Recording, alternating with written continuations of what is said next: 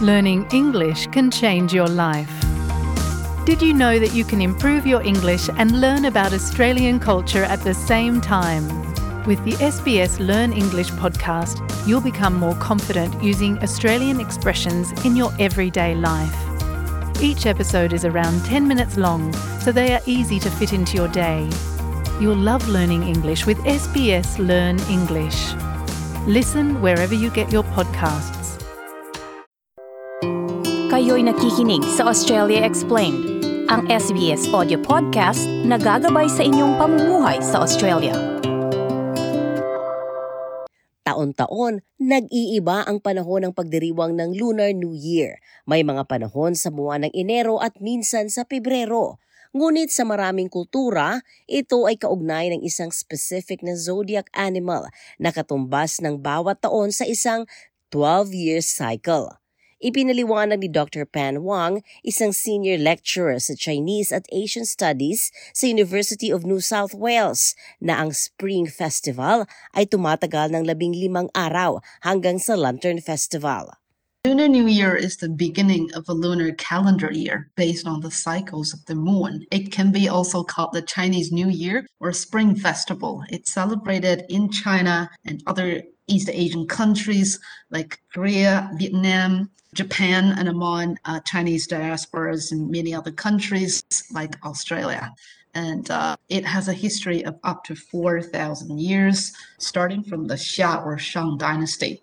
Ayon kay Doctor Kai Zhang, mula Modern Chinese Language Program at the School of Culture, History and Language sa Australian National University sa Canberra, ang mga pagdiriwang ng Lunar New Year sa Australia ay isang napakahalagang pagkakataon para sa mga tao mula sa iba't ibang bahagi ng mundo upang matuto tungkol sa mga kultura ng Chino, Timog Silangang Asya at Silangang Asya sa pangkalahatan.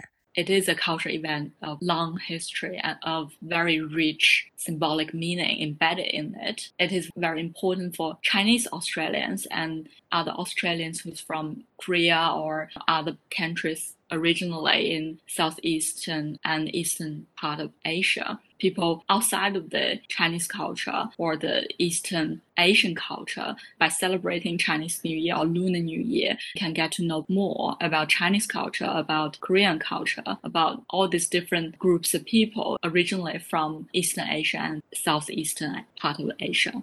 Dagdag paliwanag ng doktor, ang Lantern Festival ay nangyayari tuwing ikalabing lima ng lunar calendar.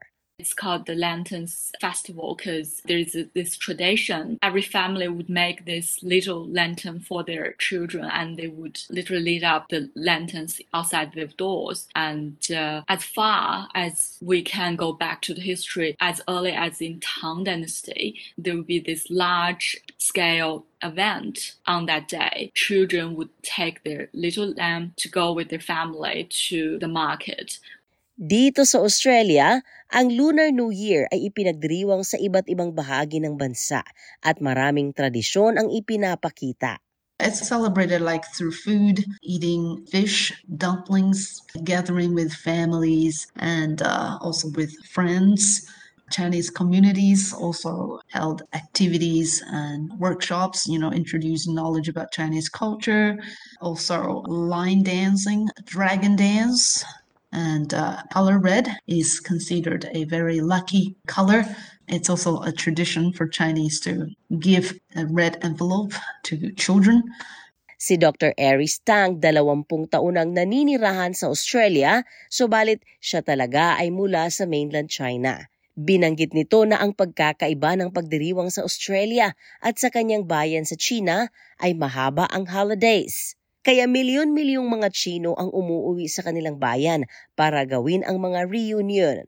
Binigyang diin ni Doctor Tang na tulad ng bansang China, ang pagkain ay napakahalaga sa pagdiriwang ng Lunar New Year dito sa Australia. Personally, I celebrate with my family and friends here in Canberra by preparing loads and loads of food, and we sit around table and make hundreds of dumplings from New Year's Eve, and uh, whenever I take time, I make more than one meal and I store them in the freezer for later, and uh, you can eat them whenever, you know, during the whole New Year celebration often lasts for about fifteen days until the Lantern Festival, which falls on the fifteenth day of Lunar New Year.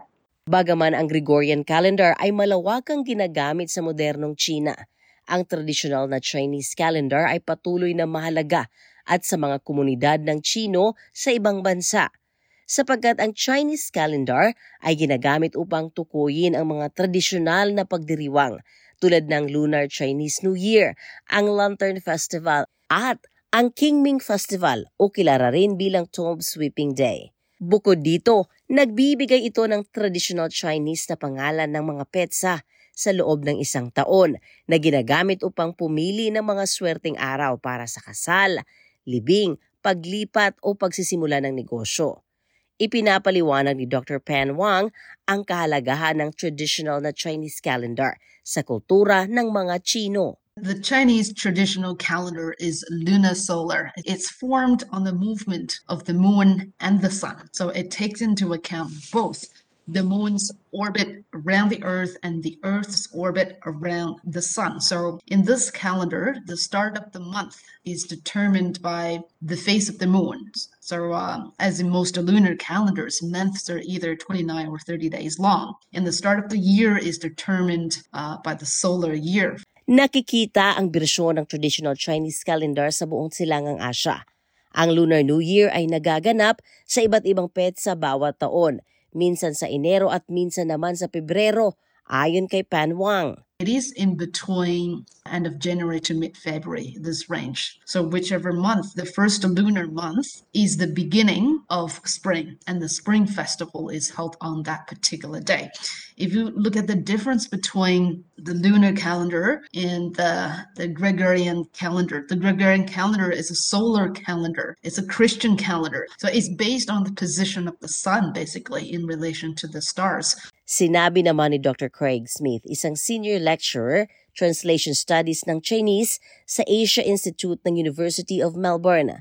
Dahil sa kanyang pagtira sa Taiwan at South Korea ng ilang taon, marami siyang magandang alaala ng mga pagdiriwang ng Lunar New Year. Sabi niya, sa South Korea, ang Lunar New Year ay panahon upang magbigay pugay sa mga ninuno. On uh, New Year's Day, everybody wakes up and um sets out a meal for deceased ancestors and remember them and uh, offer them drinks. And of course, today, new religions have mixed in with these, and old religions as well. So Buddhist families will recite the sutras on Lunar New Year as well. Idinagdag niya na maraming elemento ng mga pagdiriwang ng Lunar New Year ay nagmumula sa maraming bansa maliban sa China. Halimbawa, ang Lion Dance, na tradisyonal na pinapakita sa panahon ng mga prosesyon ng Lunar New Year. When academics look at this lion dance tradition, they actually look back to thousands of years ago. And we've long known that a lot of traditions, religions, music, arts came into China from what we would now call West or Central Asian countries, especially along the famous Silk Road. And it's very likely that this tradition has some of its roots outside of China. A lot of people have connected it to Persian traditions based on linguistic and historical analyses. Ang Chinese zodiac year ay nagsisimula at nagtatapos sa Lunar New Year. Mayroong labing dalawang zodiac signs at bawat tanda ay pinaniniwalaang may kani-kaniyang natatanging katangian. Ang twelve zodiac animal ay ang daga, baka, tigre, kuneho, dragon, ahas, kabayo, kambing, unggoy, tandang, aso at baboy. Ayon kay Doctor Wang, may isang alamat na bumabalot sa labing dalawang Chinese zodiac signs. Start from the Jade Emperor, really, who wanted to convene a meeting. And then there are twelve animals trying to compete, and they're trying to get there. And then whoever gets first will be uh, listed first. Like the first one was the rat, and the second one was ox. And then other ranks are according to who actually reached the meeting. So it has to do with uh, legend. Ang ulat na ito ay binuo ni Ziara Pazano na isinalin sa ating wika. Ako si Sheila Joy Labrador para sa S B S Filipino. Inyong napakinggan ang isang S B S audio podcast. Para sa iba pang nilalaman ng Australia Explained, bisitahin ang s b s dot com dot a u slash Australia Explained.